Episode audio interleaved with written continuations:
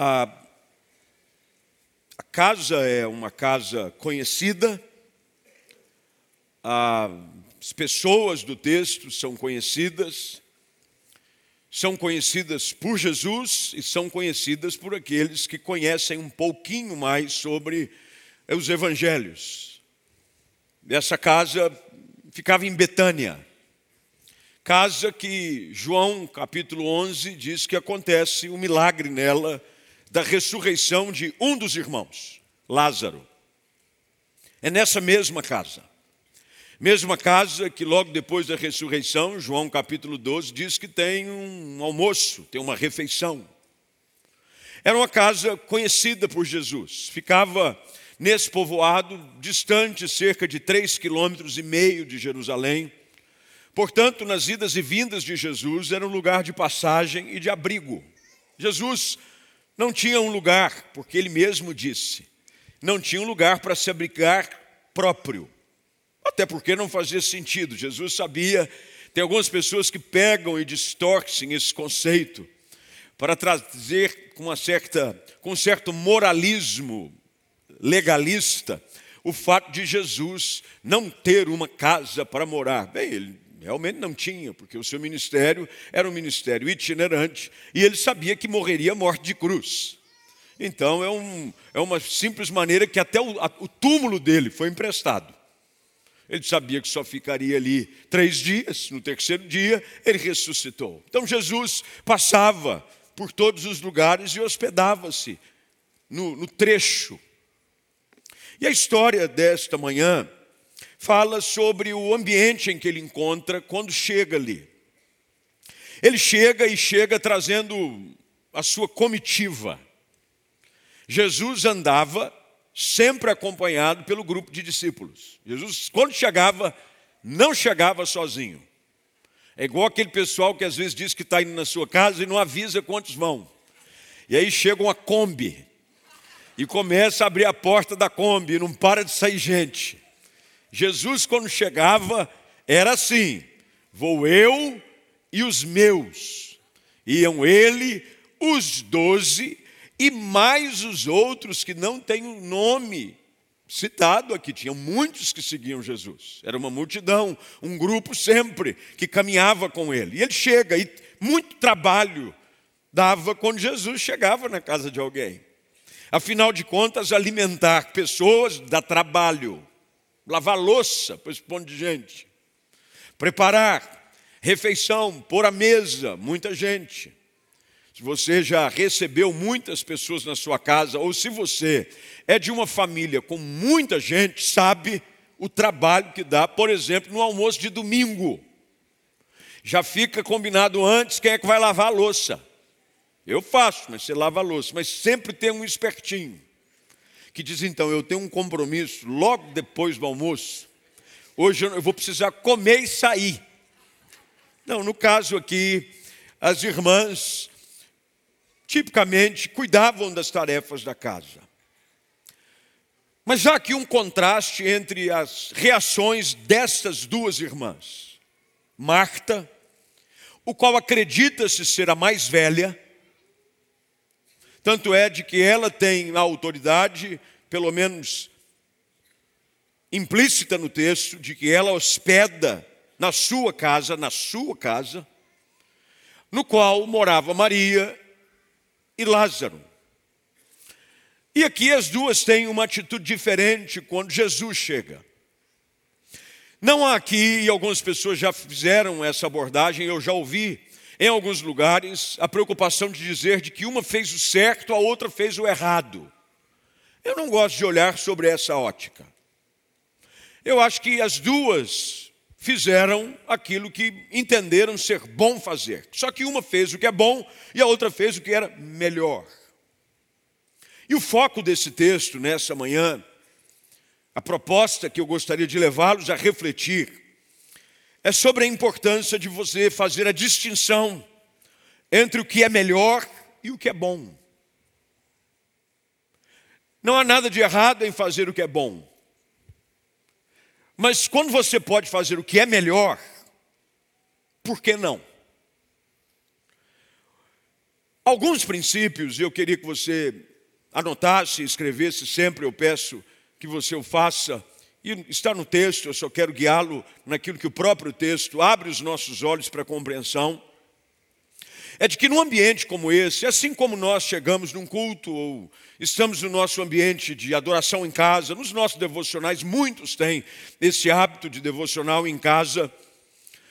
Qual deve ser a nossa atitude, aquilo que Jesus espera de nós? Quando a Sua presença é manifesta, quando nós nos relacionamos com Ele.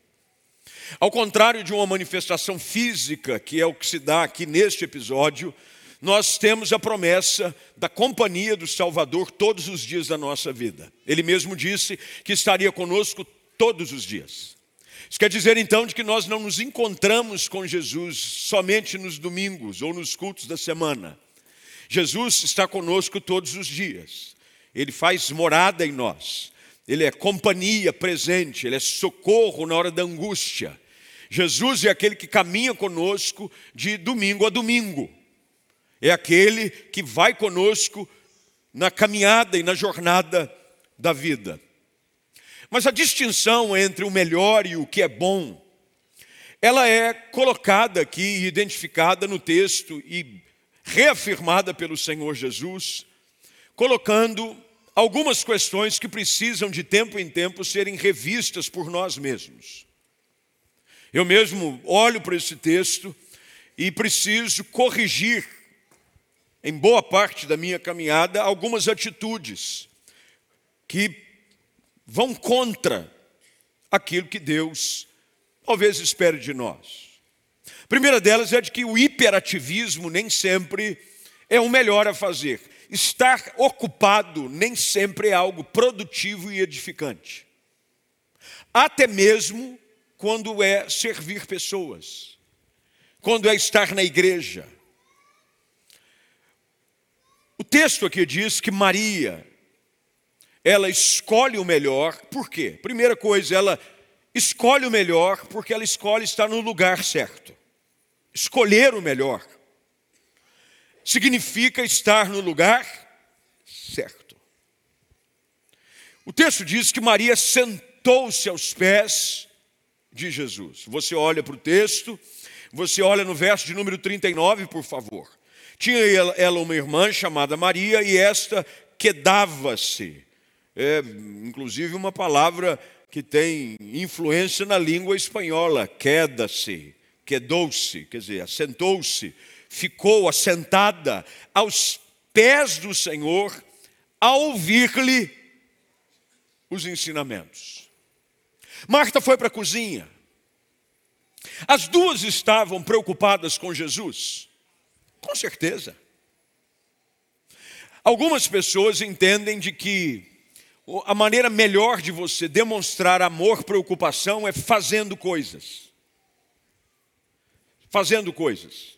Tem algumas culturas familiares em que a mãe, principalmente, que é aquela que mais está atarefada com as coisas do lar, dentro da tradição, muitos pais, obviamente, o, fazem e ajudam, e espero que o façam, elas não aguentam ficar parada, estão sempre querendo fazer alguma coisa. Aí você pede para senta aqui um pouquinho. Não, agora eu vou ver uma coisa ali.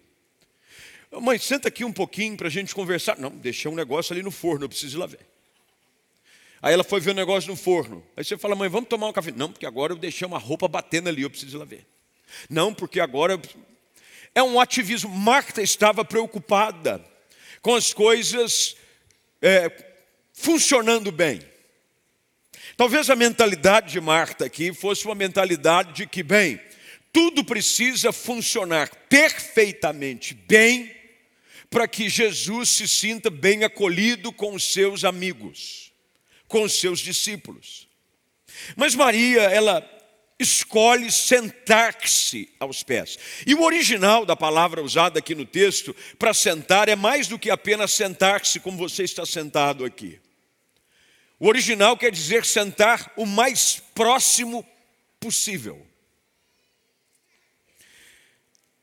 Quando você entende isso, você vai então compreender de que sentar ao pé de alguém era um hábito comum. Quando você reconhecia que essa pessoa era sábia, e era um mestre. Por exemplo, a Bíblia diz em Atos capítulo 22, versículo de número 3, de que Paulo, ele foi criado aos pés de Gamaliel. Lucas 8:35 fala que o homem de Gadara, que havia sido liberto de uma legião de demônios, logo depois de ser liberto, o povo vem para vê-lo e o encontra como? A Bíblia diz que ele estava assentado aos pés de Jesus.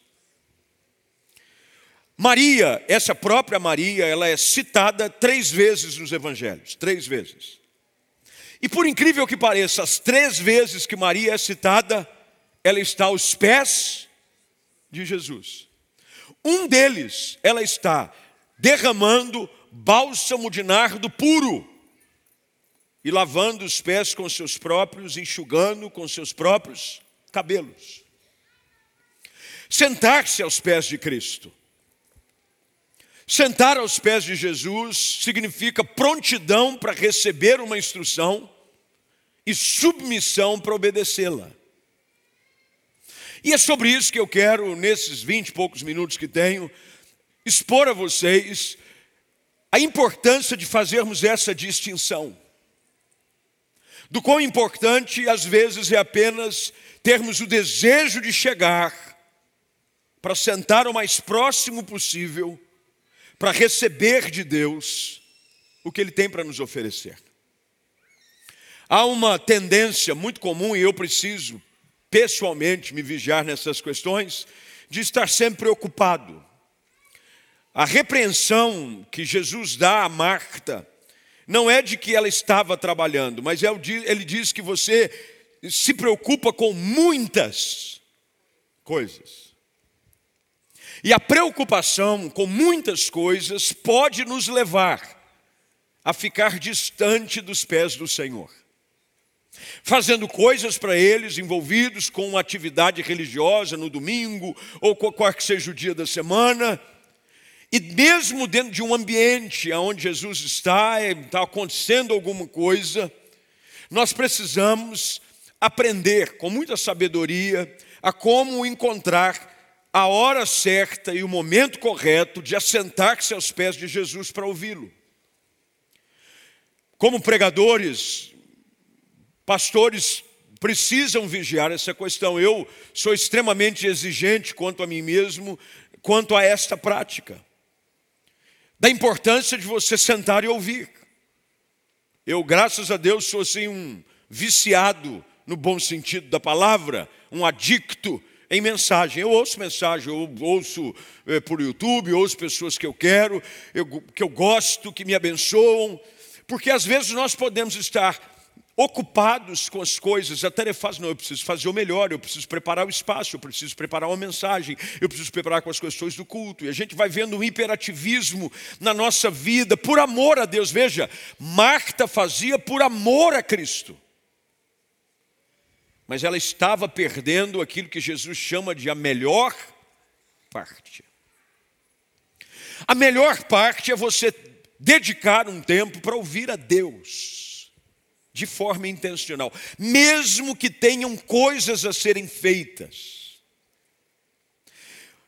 Jesus não está repreendendo Marta e nem dizendo para ela: você deveria estar fazendo nada, hein? Deixa essas coisas para lá. Não, é o sentido do equilíbrio na nossa caminhada. Eclesiastes capítulo 3 diz que há tempo para todo propósito debaixo do céu.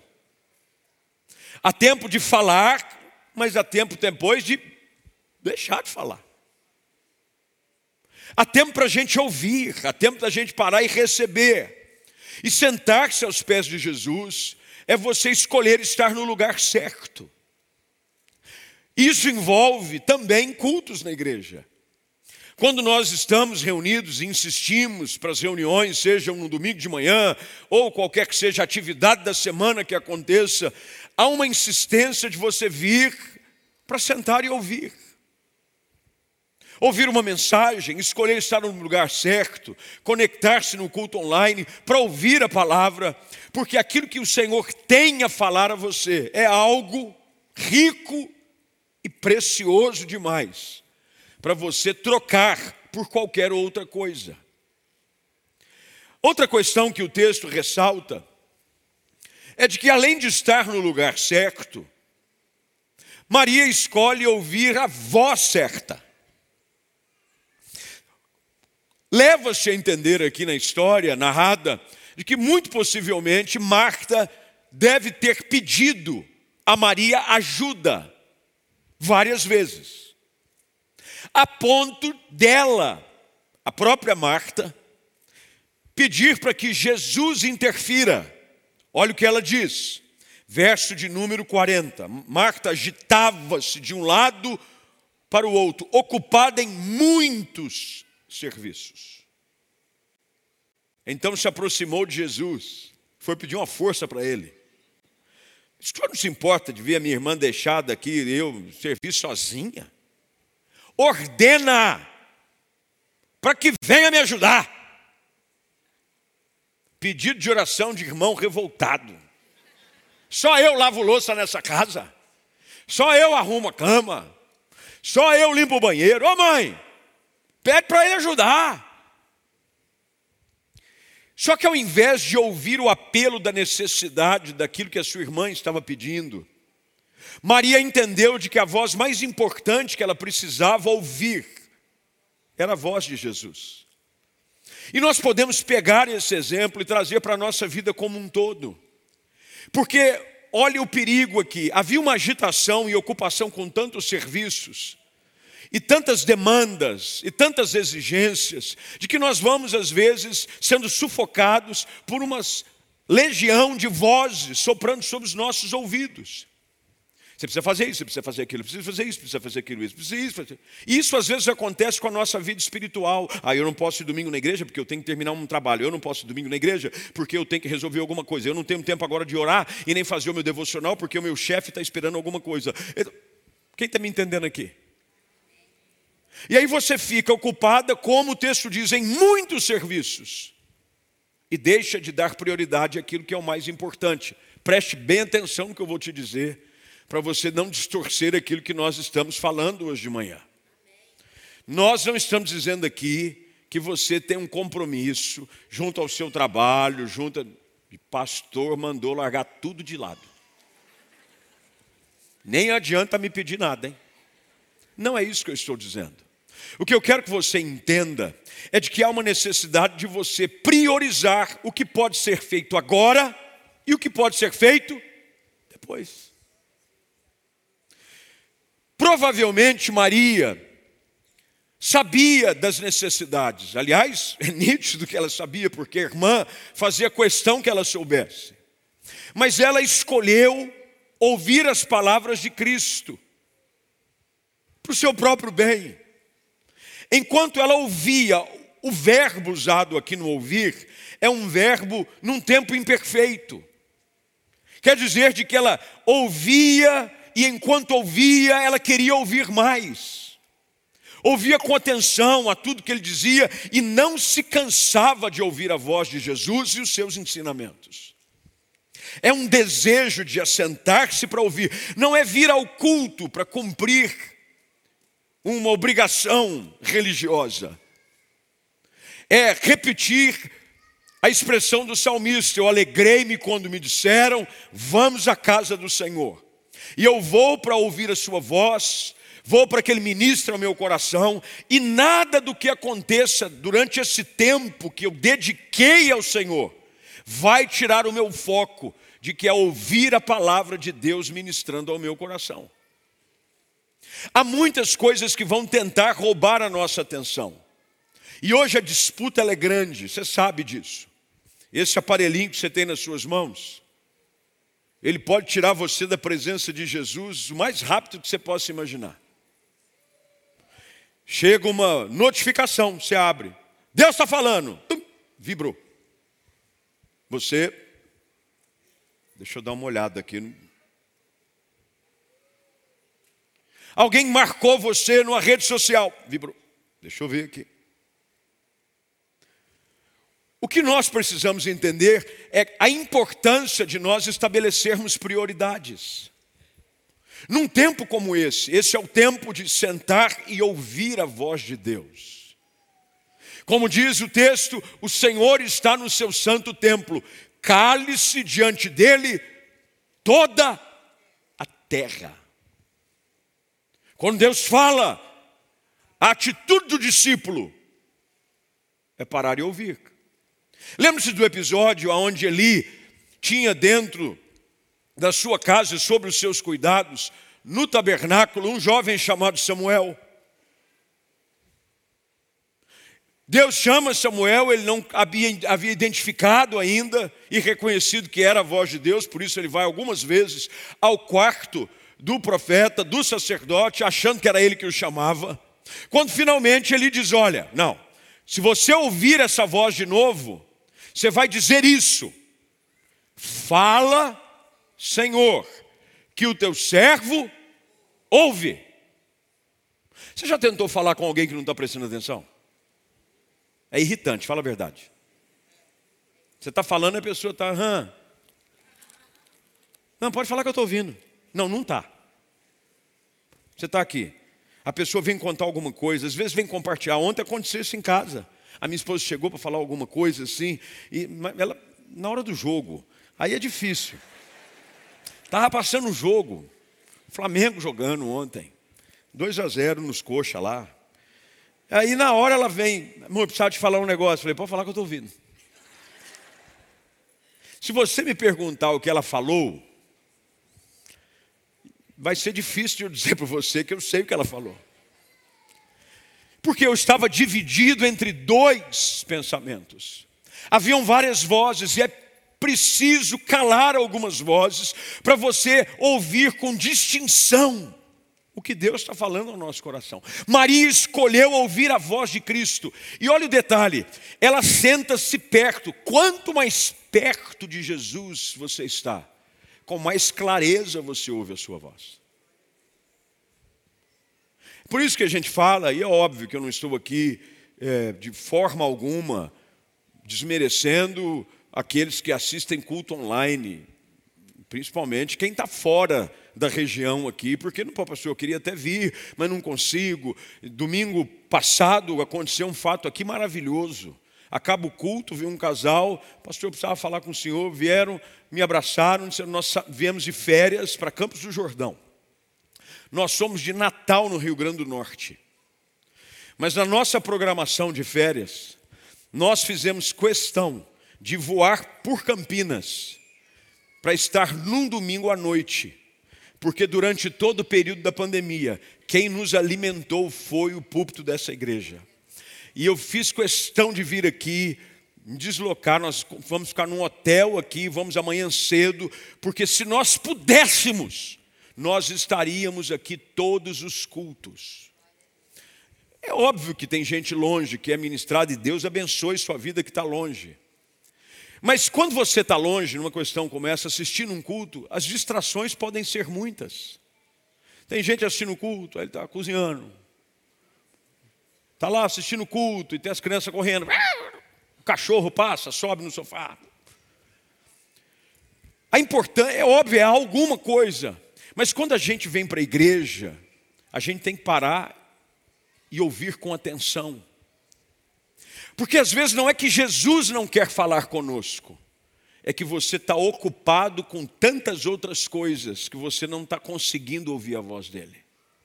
Jesus falava para aqueles que estavam perto, mas Marta estava distante, ocupada com outras coisas, com muitos serviços, e vai perdendo foco, e você vai perdendo a melhor parte. Maria escolhe ouvir com atenção, ela se senta perto o suficiente para realmente ouvir o que Deus tinha a dizer. Terceiro lugar, é que ela escolhe dar prioridade ao que é mais importante. Ela define prioridades e observa as distrações. Marta estava ocupada com muitos serviços, muitos serviços. Agora, servir é ruim? Claro que não. Nós sempre estamos chamando pessoas para servir, porque a igreja é feita de servos. Servir não é ruim, pelo contrário, Jesus define a base de um discípulo na qualidade do seu serviço. Mateus capítulo 20, versículos 26 e 27, Jesus diz: Quem quiser tornar-se grande entre vós, seja esse o que vos sirva. E quem quiser ser o primeiro entre vós, será vosso servo. Tanto é que, dentro da palavra grega usada para definir funções de serviço na igreja, os diáconos, que vem da palavra grega diaconia, significa servo. Nós somos servos uns dos outros. A Bíblia nos ensina e nos ordena isso. Gálatas 5,13 diz que, antes de tudo, sede servos uns dos outros pelo amor. Servir é importante. Nós não estamos dizendo aqui agora ninguém mais faz nada, hein? Não, porque a igreja é um lugar de serviço. A igreja é um lugar que nós servimos, estamos envolvidos.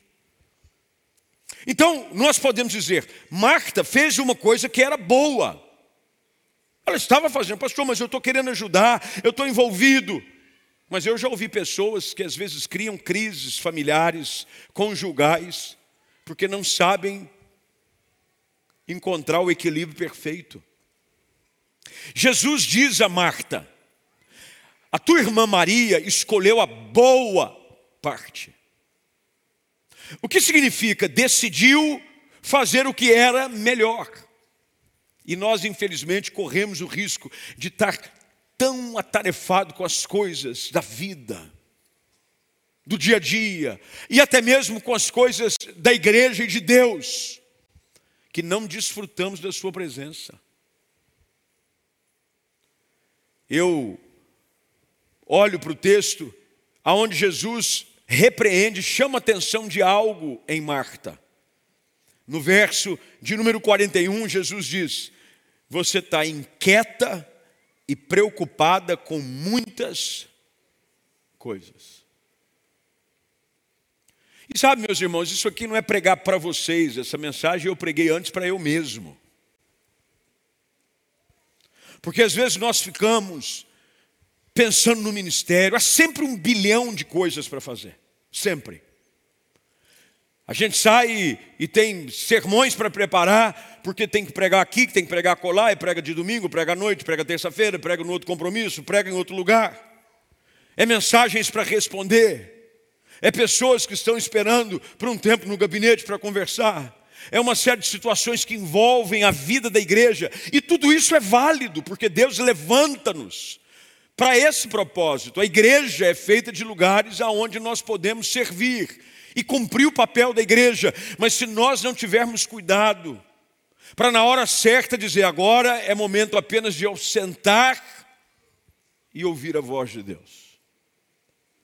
Nós ficamos, corremos esse risco de ficar tão ocupados com tarefas, mas sem direção da voz de Deus. E fazer o muito nem sempre é o mais produtivo. Tem gente que está ocupado, ocupado, ocupado, não para o dia inteiro, mas não é produtivo. Não faz nada que acrescenta, não faz nada que contribui para o todo. Jesus está dizendo para Marta: Marta, você está inquieta, a inquietação. Sabe aquelas pessoas que são sempre hiperaceleradas, hiperativas, preocupada com tudo a coisa, ele está querendo resolver a vida de todo mundo. Tem gente que é assim, você está precisando de ajuda, eu resolvo sua vida. Há um problema? Não, dá aqui para mim. E é uma iniciativa positiva, as pessoas são servas, querem ajudar.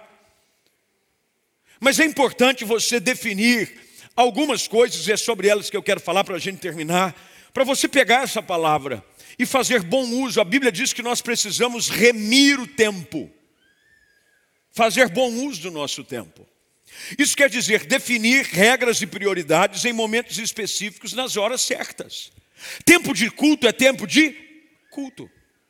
Tempo de culto não é tempo de você ver mensagem, tempo de culto não é você ficar mandando nada para ninguém, tempo de culto não é você ficar checando rede social, tempo de culto não é nada disso, tempo de culto é a hora de você sentar aos pés de Jesus e ouvir a sua voz. Quando acabar o culto, você tem o resto da tarde livre. Você fala o que você quiser, vai buscar o teu frango, Aliás, minha esposa abriu uma caixinha de pergunta. A pergunta que fizeram para ela: onde o pastor compra frango de domingo? Perguntaram, perguntaram. E ela expôs lá, está lá na caixinha de pergunta. Se você quiser saber, vai lá no Instagram da minha esposa. É, tem inclusive o endereço tudo bonitinho para você buscar frango. Mas não vai hoje não, senão você vai comprar o meu. Tem tempo para tudo. É definir a prioridade. O que Jesus está dizendo aqui para Marta é dizendo: Marta, eu não vou estar com vocês sempre fisicamente.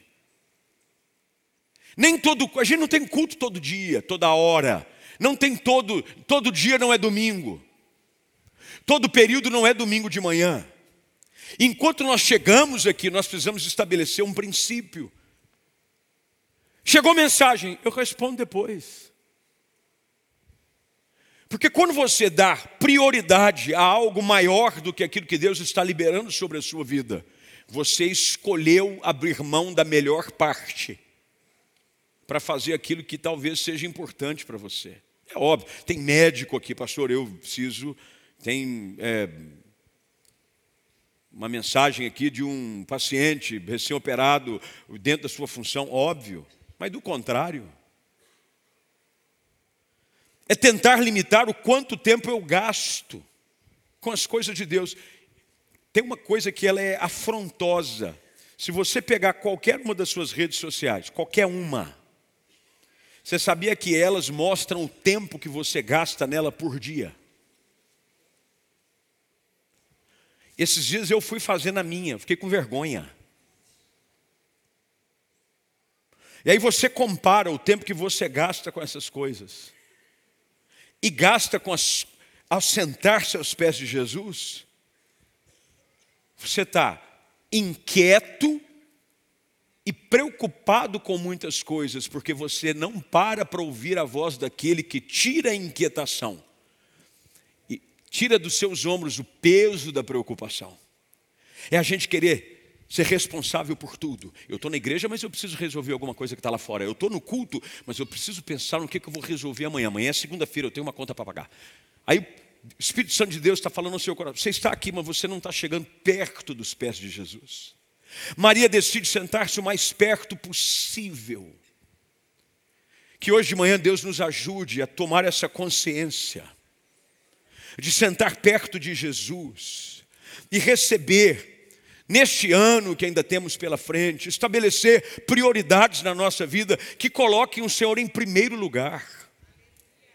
Que quando Deus fala, a voz dele é que é mais importante. A voz dele é que tem o poder para ministrar o meu coração. A voz dele é que traz paz ao meu coração. É a voz dele que quebra as cadeias. É a voz dele que tem autoridade para libertar, para curar, para sarar. É a voz dele. E eu preciso parar e ouvir a voz de Deus. Maria escolhe a melhor parte. Jesus diz: pouco é necessário. Ou mesmo, verso 42, uma só coisa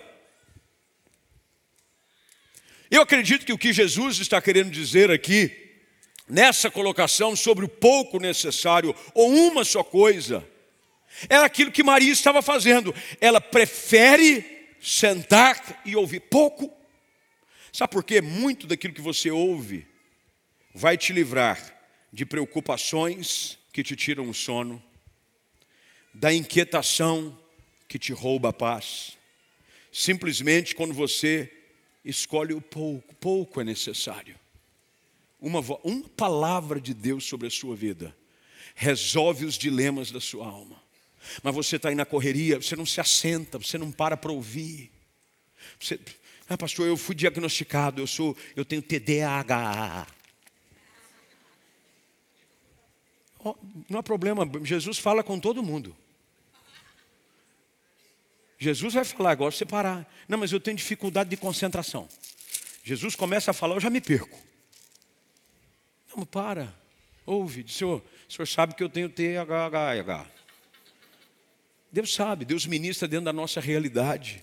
Mas eu tenho que parar aí conscientemente. Havia aqui uma decisão de Maria, ela conscientemente decide sentar-se. E Jesus termina dizendo: ela escolheu a boa parte. e esta não lhe será tirada. Sabe o que Jesus está querendo dizer aqui? Eu tenho prazer e alegria em quem escolhe estar na minha presença. Eu amo quando alguém senta aos meus pés, Jesus está dizendo, diz, Senhor, eu vim buscar a tua presença. Eu estou aqui, ó, com um olhar. Eu até postei ontem, e a pessoa não sabia, creio eu, que não sabia que eu, ia pregar isso hoje de manhã. Nós tivemos um café da manhã com pastores e os ministros locais da, da igreja e das extensões. E meu pai passou aqui um tempo, tomou café conosco. Aí numa mesa ele estava sentado, eu sentei com ele. E a pessoa, sem nós sabermos, começou, um paparazzi, irmão. O paparazzi veio e começou a tirar foto lá dentro e depois mostrou, pastor, olha essas fotos que eu tirei. Eu falei, não, me manda, me manda.